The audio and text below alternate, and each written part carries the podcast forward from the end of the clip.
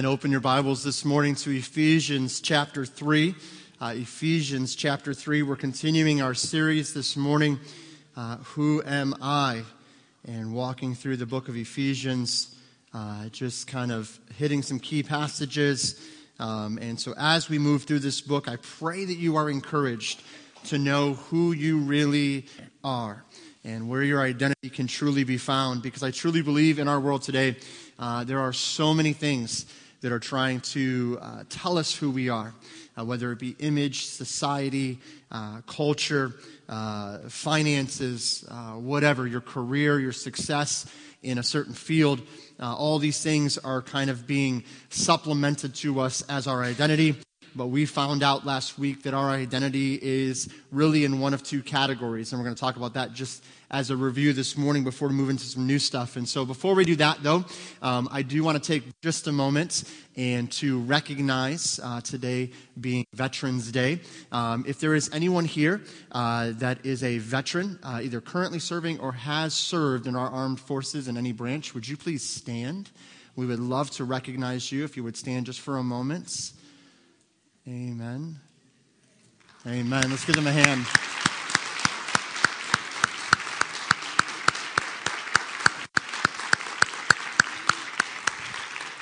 Amen. Amen. Thank you so much.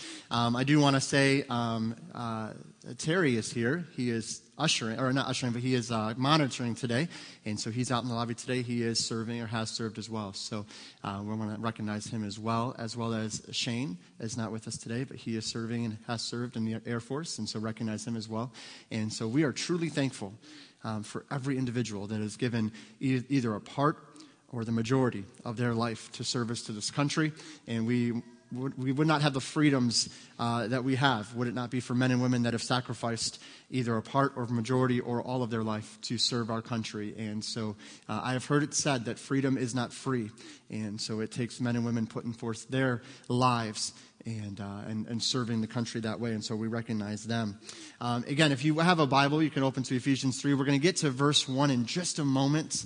Um, but last week we said that you're really, when you're born, uh, you are born into one category. God sees two categories of people in the world. You are either in Adam or you are in Christ. There is no middle ground.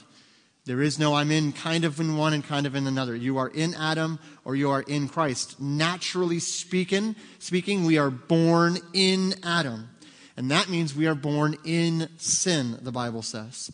And that's not a popular word today. That's not a popular topic today. Uh, so many churches are veering away from things, talking about sin, talking about things like punishment and judgment and consequences. Um, the, sa- the song we ended our worship set with, uh, Nothing But the Blood, um, is not a popular song uh, anymore, even in churches. Um, it's too gory, it's too graphic. Um, but I want to let you know that from not just my opinion or a Baptist perspective or any other denominational perspective, but from the Word of God itself, it is clear that the only way we have forgiveness of sins is through the sacrificial blood of Jesus Christ, which was shed on the cross of Calvary. Amen. And we can be excited about that. We can praise God for that because here's what that tells me I can't do it on my own. I couldn't do enough good works to get there. I needed somebody on the outside, somebody completely objective, completely holy, to take on flesh and to dwell among us. And he became flesh. Jesus, the, the Word, the, the God Himself, part of the Godhead, left the realms of glory, came to this wretched planet lived a sinless life, died on a sinner's cross, was buried in a borrowed tomb, and rose again on the third day, so that those who would put their faith and trust in Jesus Christ could have forgiveness of sins and a relationship with Him for eternity in His heaven. And that is an amazing, amazing gospel. That is good news. And see, I'm, I'm, so thankful that it was the blood of Christ that pardoned my sins and not works I have to do because if I can do it to pardon my sin, then I can lose that pardon if I screw up or mess up too much. But if it's solely in the grace of God, if it's solely in His grace, then it is He that also sustains my salvation. Uh, we didn't really venture into Ephesians 2 last week, uh, but I want to look at Ephesians 2 8 and 9 just quickly. Familiar passage. This is kind of a springboard into this week as well as a wrap up of last week. Many of you know this passage, Ephesians 2 8 and 9. For by grace are you saved through faith, and not of yourselves. It is the gift of God, not of works, lest any man should boast. Again, if it was us that did it, if it was our good works that did it, if it was just go to church X number of times, just read the Bible through this many times, give a tithe check this big. And I've always said, we'll take the tithe checks, but that's not going to get you there. You want to give a big tithe check, praise the Lord. We'll cash it, we'll use it, but that's not getting you into heaven. Even doing religious works like going to the mission field, apart from being in Christ, doesn't change your standing. I know the testimony of an individual that was actually leading people to Jesus Christ, not saved. Not saved, but leading other people to Christ, pre- preaching the truth of the gospel, but realized he himself wasn't even a follower of Christ. But thought, I'm doing these good things. Isn't this enough? And the truth is, it is all of God because it is all of grace. It is not me. And I've said this before, and it's, it's, it bears repeating so often in our lives. The Bible says that your good works, your best five minutes, uh, you helped a bunch of people across the street, you served a lot of people, you bought some people some groceries. Your best five minutes is as filthy rags before a holy and just God. Because even our best is marred with sin. Because in Adam, we are born in sin. And that sounds so bleak to just think about that. But when you realize that He sent His Son, the Lord Jesus Christ, and that if you put your faith and trust in Him as your Savior, confessing, repenting of your sins, turning to Him, and receiving His gift of salvation, surrendering to Him, then the Bible says that you are now transitioned from in Adam to in Christ. And we said it last week it is a beautiful thing to be in Christ. Because the Bible is clear once you are in Christ, you are no longer considered a sinner, you are called a saint. That's what the Bible says. You are no longer considered rejected, you are now accepted. And you are not cursed, you are blessed, the Bible says. But what do we say about those blessings? Sometimes those blessings come in random and strange forms, don't they? You ever have a blessing come that you've been praying for and looking forward to, but you even kind of forgot about it because it's been a while? And then it shows up and you're just like, oh, yeah.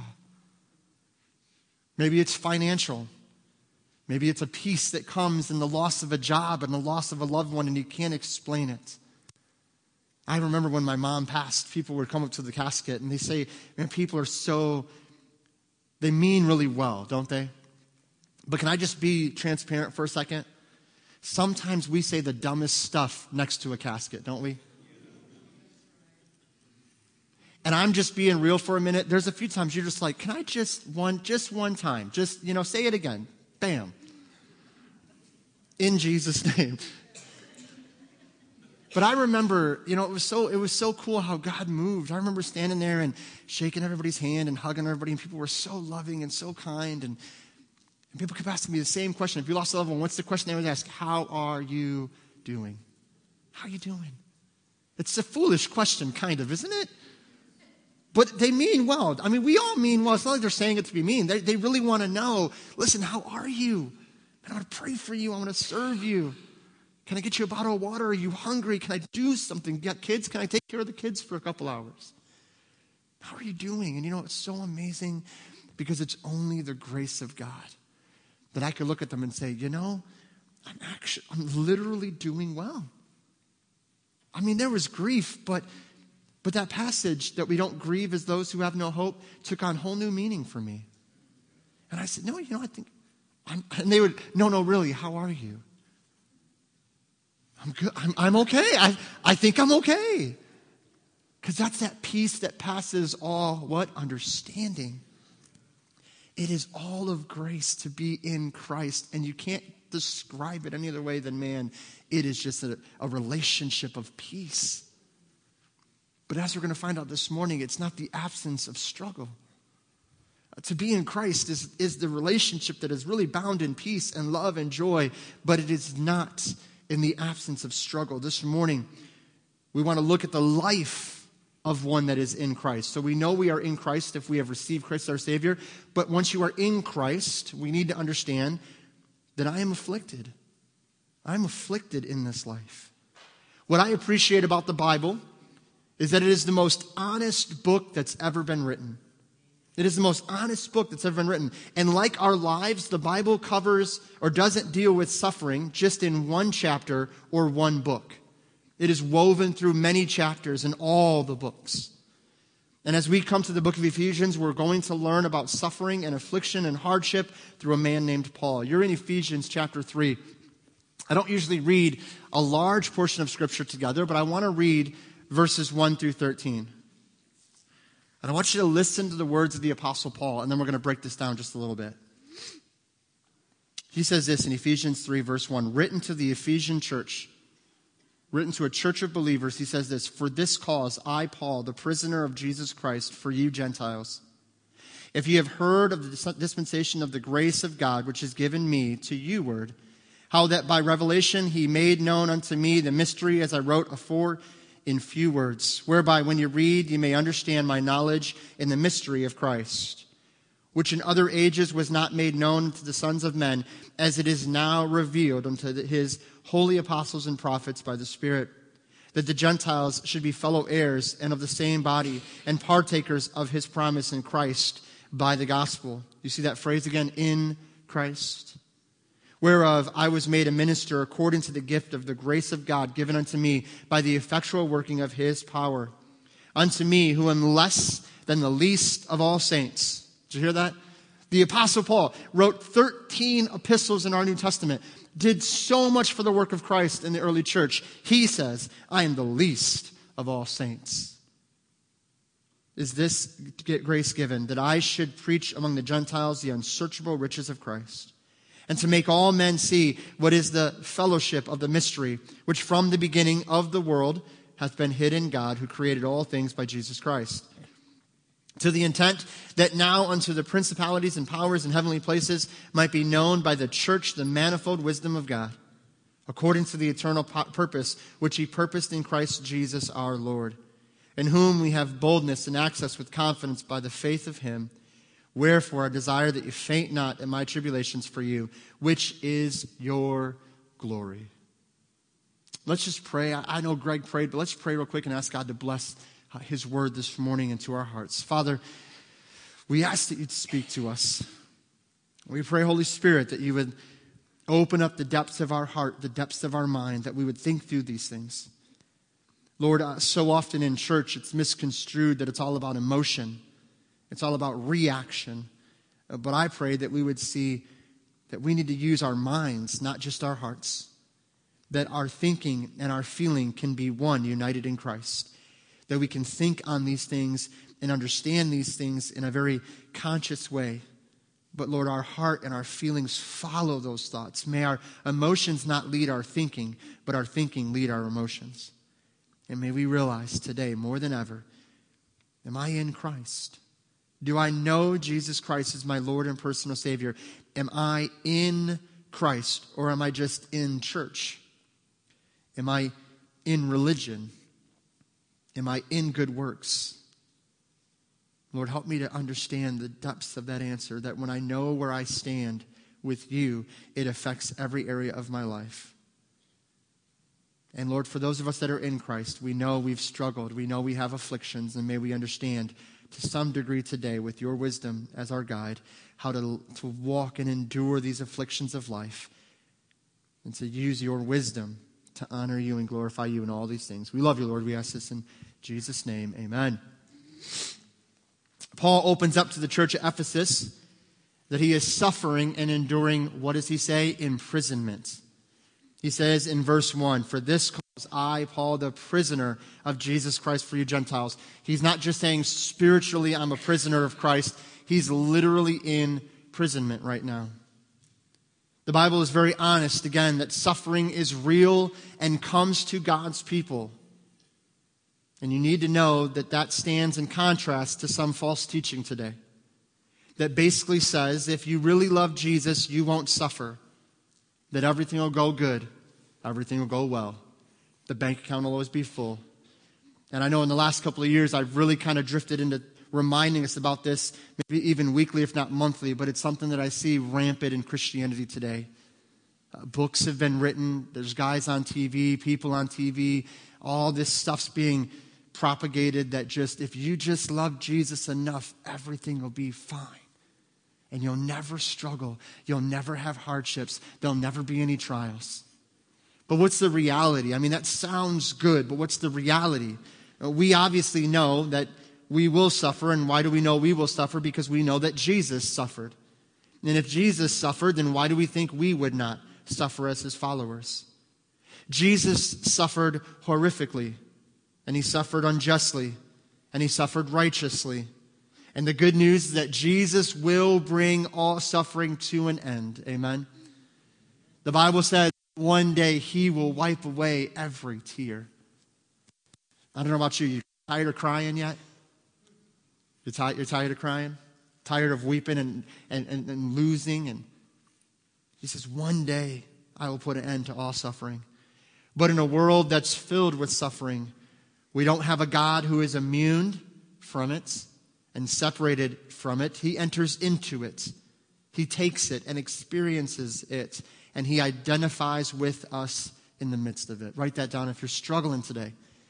He identifies with you in the midst of your struggle. He is not distant from you, He is near to you.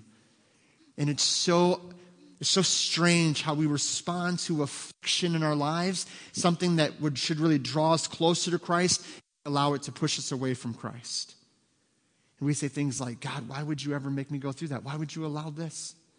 And we start questioning God. We start questioning his character and his love for us. You need to know that He identifies with you in the midst of your suffering. In studying for the message this week, I came across a resource that I thought was interesting, and it listed 13 different types of affliction. 13 different types of affliction. And I know what you're thinking. It's 1122, and he's just getting to a list of 13 things. We ain't leaving till 4. Like, it's just going to go all day. I want to give these to you. They're just simple kind of ways to identify various kinds of affliction. Now, this is not an exhaustive list. This is not the only afflictions. This is, this is to give us a little bit of a framework to work with in understanding the afflictions we go through in life, the different types of affliction. And I, again, I came across this resource. I thought it was very interesting the way that this author broke these things down. So I want to give these to you. And again, if you're taking notes, I know I'm going to go fast. So please see me after if you want a copy of the notes. We can get, I can just print these off for you. They're yours. You can have them. Uh, but I encourage you, if you are taking notes, maybe you can jot down a couple or one or two that stand out to you. The first thing we have to understand about affliction is that we are all afflicted and we've all afflicted others. You know, it's funny when you say comments like that, nobody amens that. Nobody's like, oh, praise the Lord. Glory be, hallelujah. But isn't it true? We've all been afflicted, and we've all what? We've all afflicted others. You might say, well, I've never. Be very careful when you use words like never and always. I've never. Have you ever said something that afflicted someone? Have you ever thought and then acted in a way that was driven with bitterness to cause hurt to that person? Maybe you only said what you said just to hurt their feelings. That's a form of affliction. Maybe you've acted in a way of aggression towards somebody just to afflict them. We all know what it's like to be afflicted, but don't we forget that when we're afflicting someone else? All of a sudden, then we justify it and think it's okay for us to do it, but when somebody's doing it to us, we want to want to throw our hands up and cry for grace. We've all afflicted someone in some way, and we've all been afflicted. And once we understand that, it gives us equal footing to understand how do we move forward. How do we deal with this now? So I'm going to look at some types of suffering, types of affliction. The first type of affliction is called Adamic, or basically in Adam. Adamic affliction. This is where, because of Adam and sin entering the world, the world is just a broken place. This is just sinful things happen in a broken world. The other kind, another kind of affliction would be punishment affliction for those who are not Christians, sometimes their affliction is punishment from God, and that culminates in eternal affliction, a place we call hell. And again, I know that's not popular to preach. Even some churches have said hell's not really real. There's no such thing as hell. Everyone goes to heaven because God is love. And it's always amazing to me the very same book that we use to prove God is love, we ignore all the times that it says God is just, God is holy, God is righteous. And if, if everyone just goes to heaven because God is love, then isn't it a very a very disgusting thing that God sent his son, the Lord Jesus Christ, to die on that cross if he could just, because he is love, let everyone in, no worries? Isn't that a very, like, do you want to worship that kind of a God that allowed his own son to suffer the cruelty of the cross, even though in the end of it all he knew everyone would get in anyway? Does that make sense to you? Does that, does that sound like the character of God to, to lay the sins of the world on his son that cruelty and that, that murder of his son and then say, well, God is love, so everyone gets in no matter what. And I don't know. To me, that doesn't really, doesn't really go with this book. You know, and I guess I would say this if you've never really read the book, read the book. And just as you're reading through it, what, what comes off the pages to you is a God who says sin is real, sin carries a consequence, there's a judgment for sin, but I sent my son to die for you, and if you would put your faith and trust in him, you can be spared that judgment, find eternal forgiveness. But if you so choose to reject my son, then you are just bound to suffer the consequences that you naturally would suffer because of your sin. It's your choice. That's what this book screams to us punishment, affliction. Number three is consequential affliction. This is where, to use the language of Paul elsewhere, we reap what we sow. You, you sow something, you reap the consequences of that, and sometimes that is affliction. There's also in Scripture demonic affliction. Demonic affliction. This is where Satan and demons are opposing and oppressing one or many of God's people. As a follower of Christ, Satan is trying to oppose you and trying to bring things against you, and so there's affliction there. Let me be clear on this. I do not believe that a follower of Christ, somebody that is saved, can be possessed by a demon or a, or a, satanic force. I do not believe that the Spirit of God and a demonic spirit can reside in the same individual. But I do believe Satan can oppose God's people. Satan can create environments that oppose God people, God's people, come against God's people. So we see that in Scripture.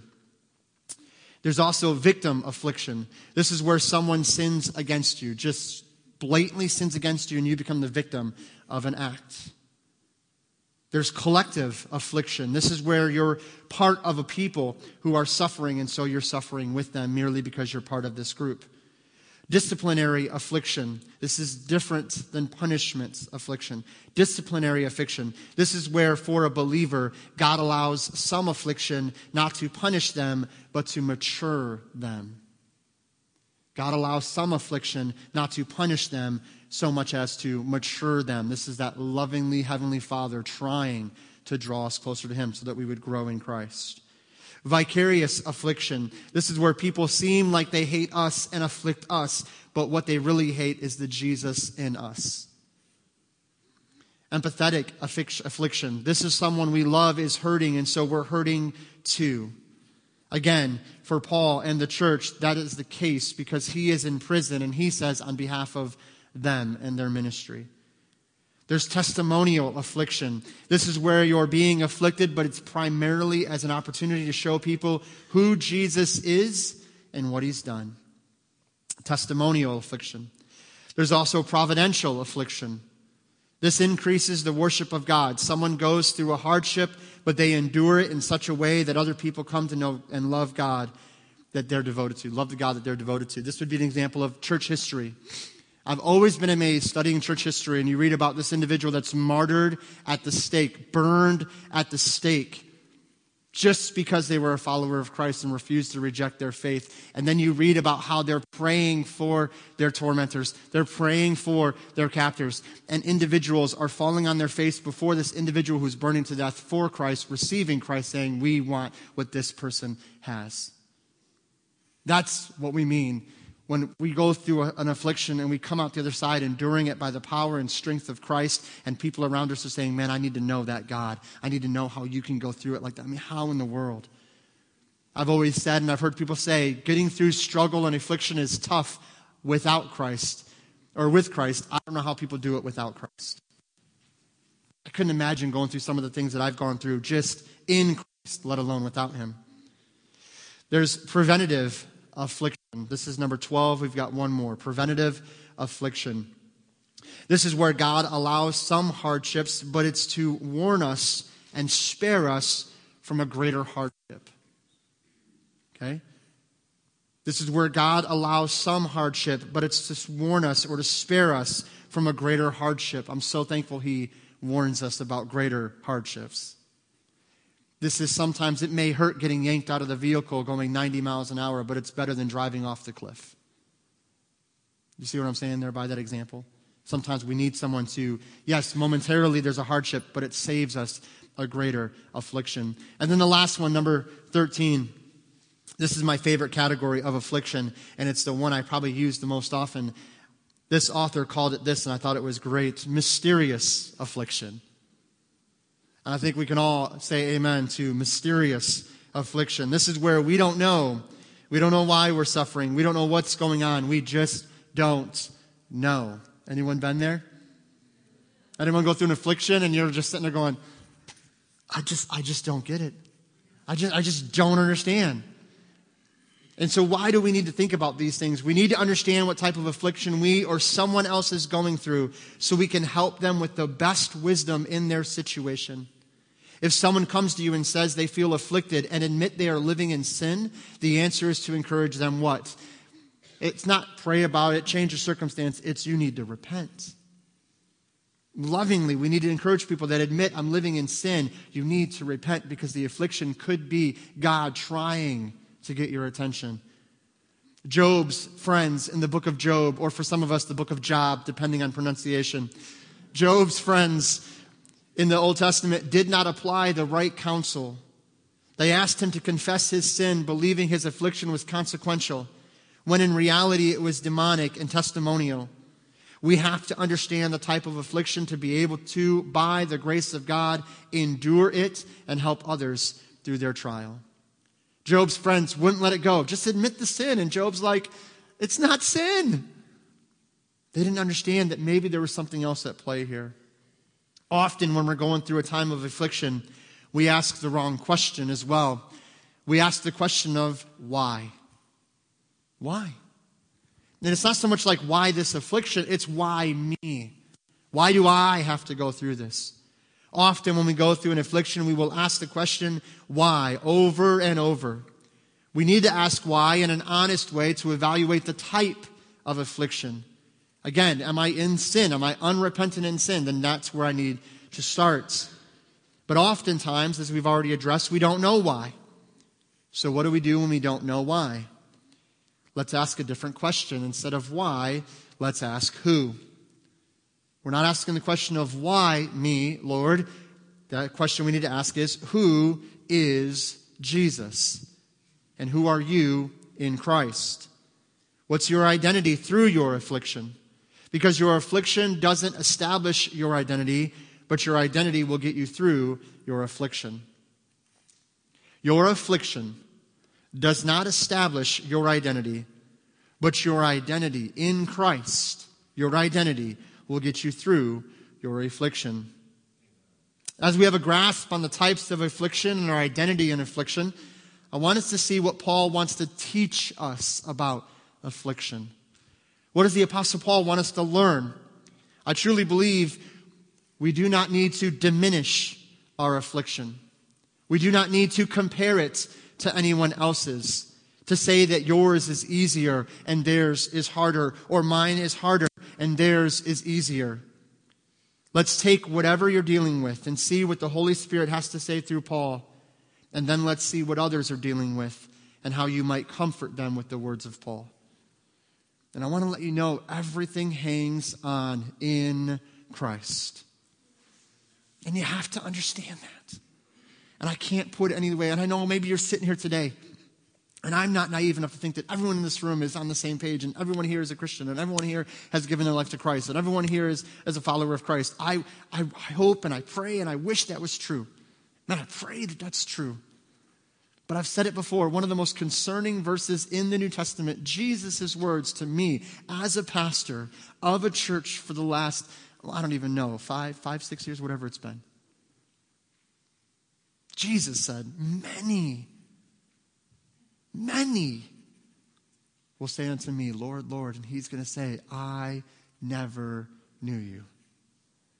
And what concerns me most is that group, that the many, it sounds like they went to church. Man, it sounds like they had some kind of an understanding of, of God. It, they even knew the name of Jesus because they did works in the name of Jesus.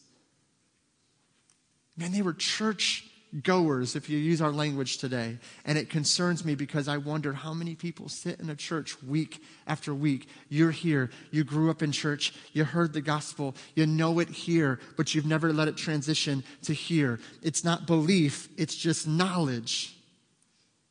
And you can know a lot about God and not know God.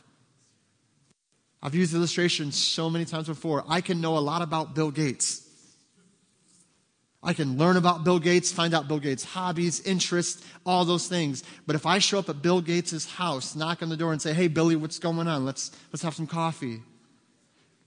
First of all, I probably won't even get through the front gates, right? And if I say, no, no, I know a lot about you, he's going to say, but you don't know me.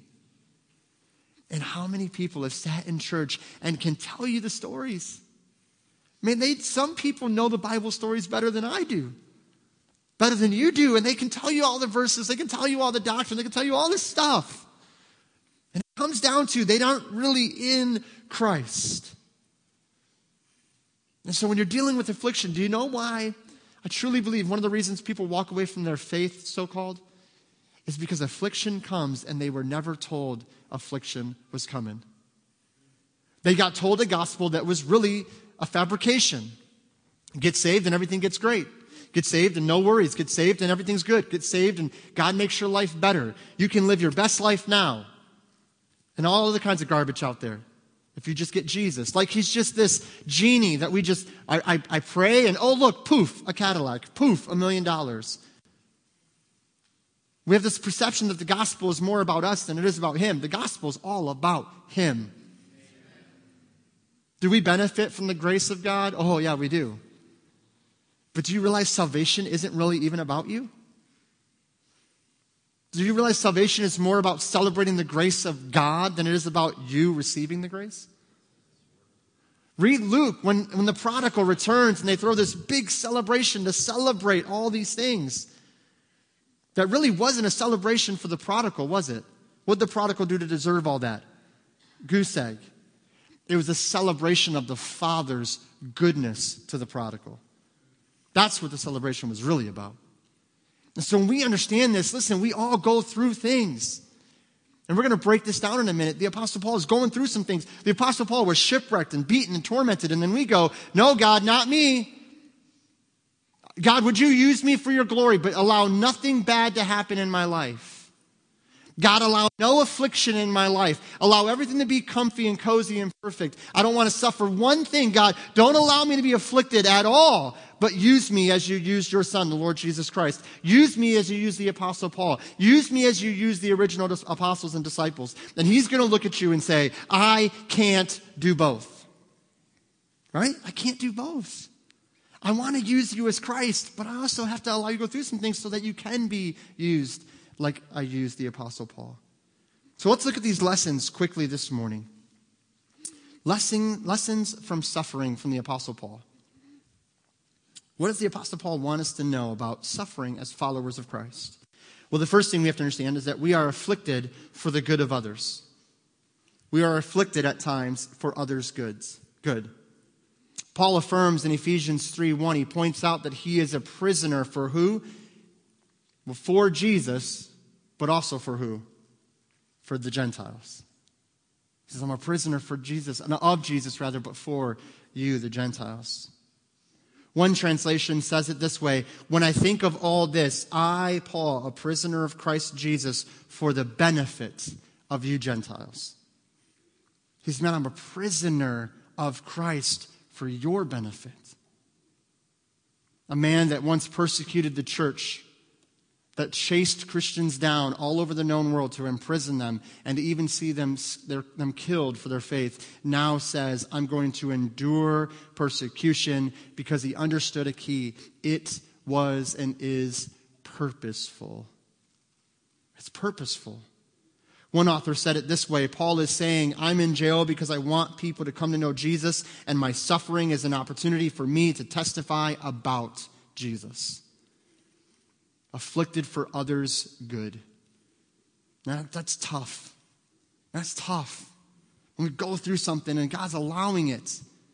Now, remember, God doesn't author all these afflictions, He's allowing these things to happen in our life. Why? Because of the world we live in. Because there's people around us that don't know Christ, because people sin against us. And all these things are happening, and, and Paul's sitting in prison thinking, God, I'm so thankful to be here because I know it's for their benefit. I know it's going to help your gospel go forth.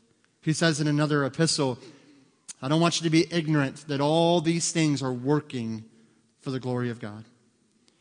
So the next thing we need to understand is not just afflicted for others' good, we're afflicted for your growth. Afflicted for your own growth. Paul realized that all that is, that is and has happened to him is so he might mature in the things of God. He even says in verse 8, if you go down with me, look at verse 8. He says, Unto me, whom least, I'm sorry, who am less than the least of all saints, is this grace given, that I should preach among the Gentiles the unsearchable riches of Christ. He says he is least among all the saints, and yet has been given grace to preach the unsearchable riches of Christ. When we are afflicted, it is a time that we can grow and mature as followers of Christ we can see in greater detail the need to lean on Him and His strength to live this life. Paul says that the grace given to him by the working of His power. I want to break this down just real quick, so stay with me here for a moment. This idea of the working of His power. The working of His power. The word working in this passage is where we get the word for energy. And the word for power is where we get the word for dynamite. This combination is used here to speak of the power in us in Christ. So I want you to think about this now. The word working means energy, the word power means dynamite. The word used here for working is in the New Testament only used to speak of superhuman power. So Paul is saying that the grace given to him is a godly energy which is active and powerful in us. Remember this when we get into the end of the message. I want you to think on that fact that God has given us in Christ this energy, this, this ability, this power, this intrinsic power which is active in us. And why does He give it to us? So we can grow in Him. But we're going to get to the end of the message and find out there's another aspect to that power that He gives us. So we are afflicted for others' good because we want to help someone and be there for someone and uh, affiliate with someone that's going through something, but also because it may benefit them spiritually. We're afflicted for our own growth. I'm, I'm, I'm being honest with you. The times we grow the most is when we go through something the toughest. Man, it's when you're up against it that you're forced to rely on what, what do you really believe? I, I've heard it said that there is no atheist in a foxhole that when your life's up against it, all those intellectual and conceptual thoughts about God and is there a God and all of this go right out the window because I'm telling you, people pray, even those that don't believe. This is why 9 11 comes and we see all of our leaders standing on the steps of the Congress building, Capitol building, crying out, singing, God bless America. Same people that are passing legislation to remove God from our country are now saying, God, because we've gone through this, would you bless and heal our country? It's amazing how when we go through something, it forces us to choose Am I going to go deeper into self or am I going to grow in Christ? Number three, another lesson we learn from the Apostle Paul is that we are afflicted for God's glory. We are afflicted for God's glory. Paul encourages the church with a truth that is key to our life as a Christian today. Check out Ephesians chapter 3, look at verse 10. Ephesians 3 and verse 10 says, To the intent that now unto the principalities and powers in heavenly places might be known by the church the manifold wisdom of God, according to the eternal purpose which he has purposed in Christ Jesus our Lord, in whom we have boldness and access with confidence by the faith of him. Listen to verse 13. Wherefore, I desire that you faint not at my tribulations for you, which is your glory. Paul's encouragement to the church is to faint not. Another translation would say it this way do not lose heart. He doesn't say, don't be sad. He doesn't say, don't uh, choose to ignore my tribulations. He says, you know, it's okay, you can talk about my tribulations. He says, but no matter what, don't lose heart at the fact of my tribulations for you. The word faint here in the text means to be wearied out.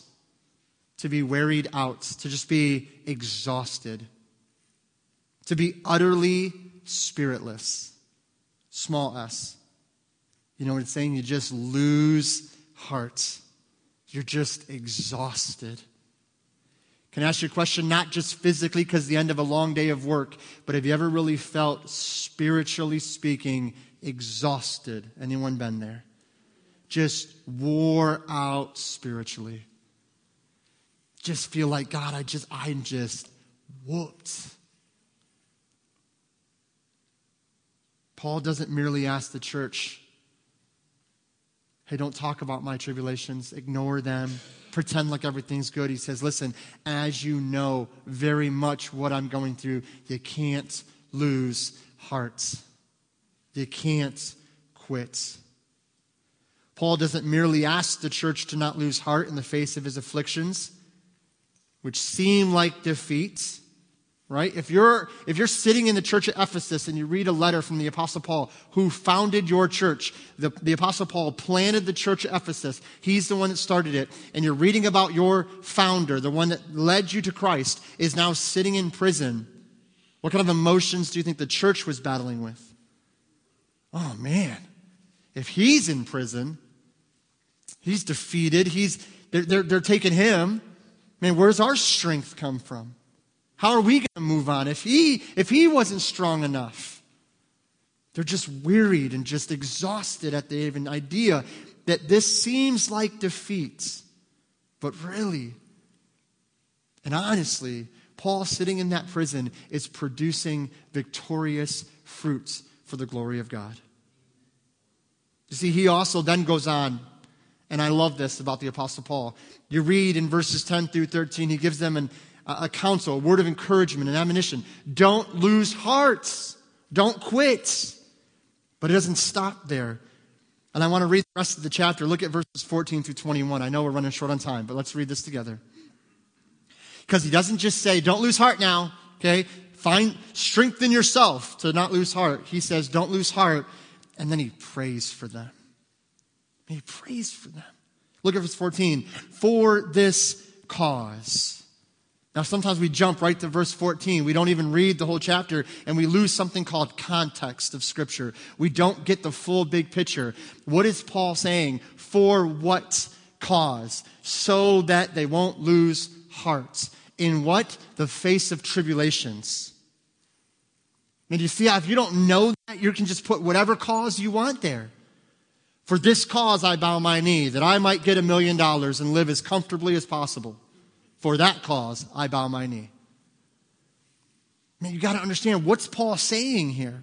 It says, For this cause I bow my knees unto the Father of our Lord Jesus Christ, of whom the whole family in heaven and earth is named, that he would grant you, according to the riches of his glory, to be strengthened with might by his Spirit in the inner man. Again, why?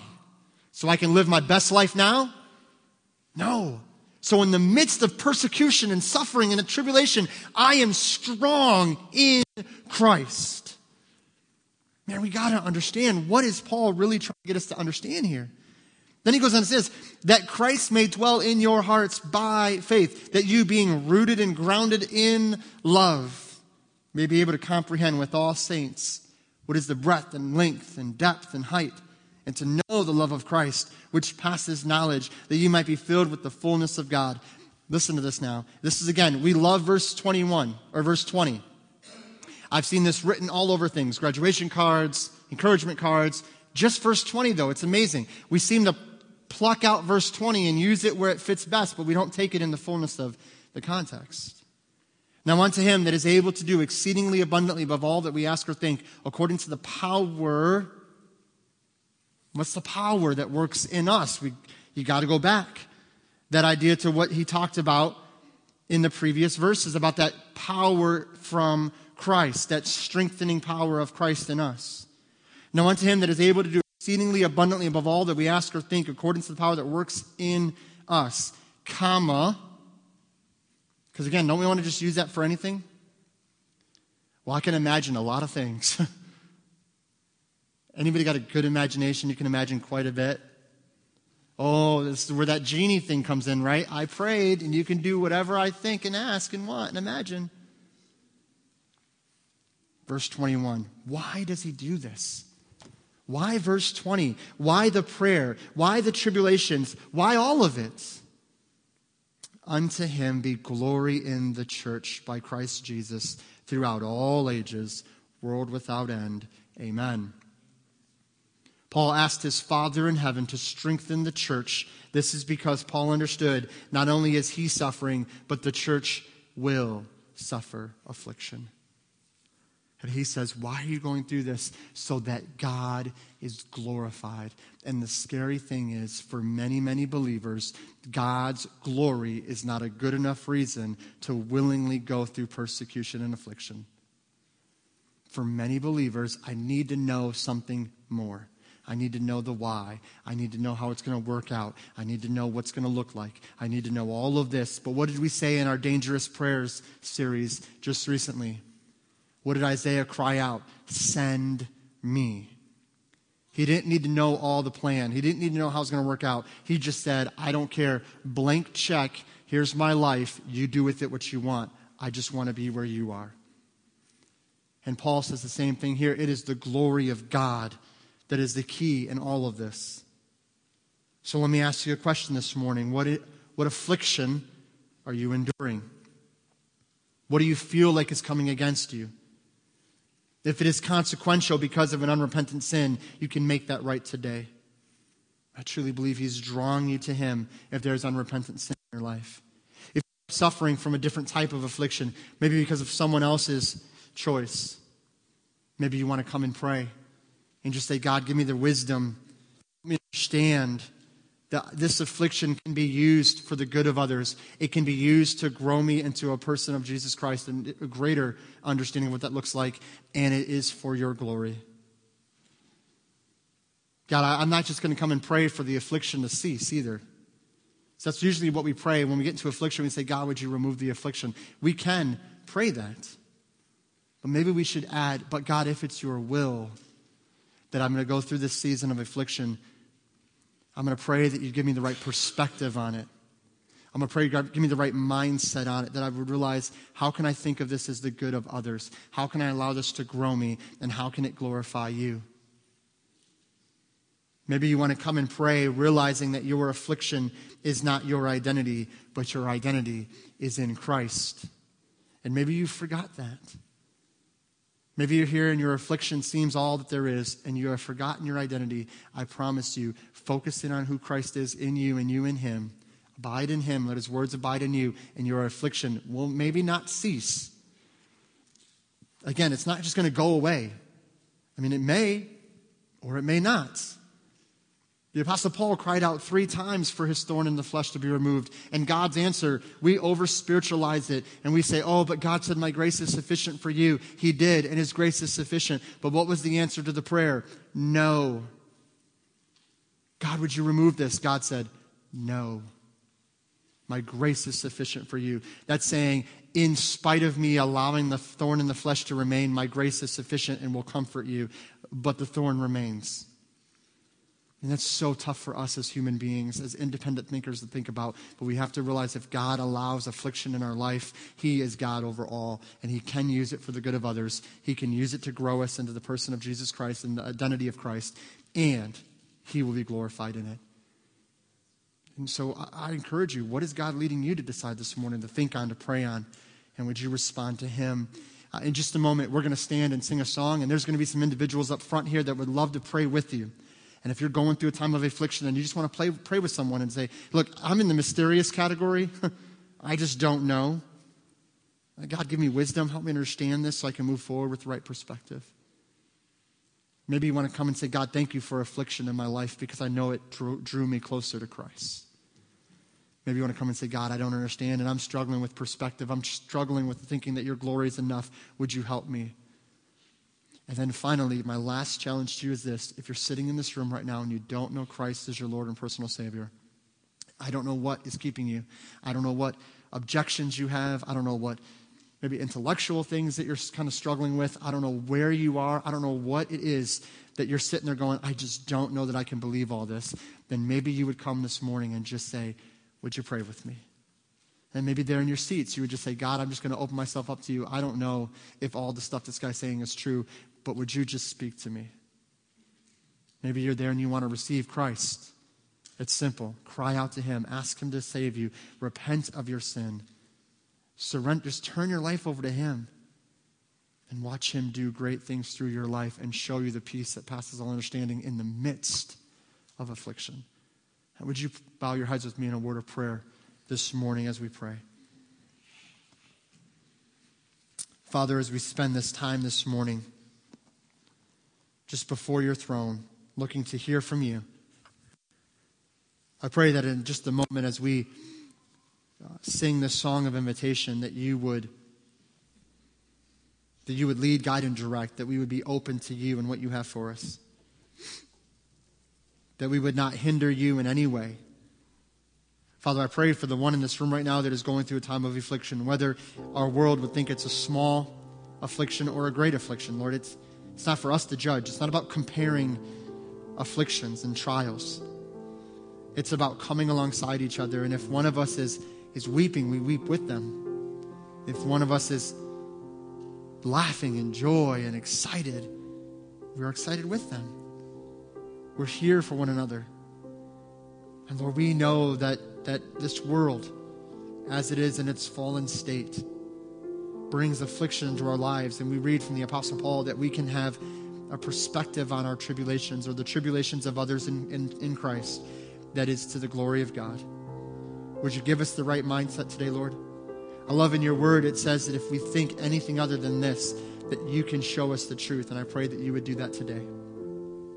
Lord, again, I thank you for every person that is seated here today, every person that has come this morning. And I pray, Lord, that they would respond to you in whatever way you're leading them. If there's someone here that doesn't know Christ, would they, Lord, would they just come to know you today, realizing that they need you more than anything else? Would they cry out to you, receive your salvation, repent of their sin, and trust in you? Lord, we thank you for all that you do. And we ask this in Jesus' name. Amen. Would you stand to your feet this morning as the praise band leads us in a song of invitation? Would you take just a few moments this morning and respond to Him. Whether you want to come and pray, there's already those at the altar. Maybe you want to come and pray and just step out and say, God, I need your perspective on this. Whatever God is leading you to do, would you respond in or you want to come forward? Let's let's respond to Him this morning.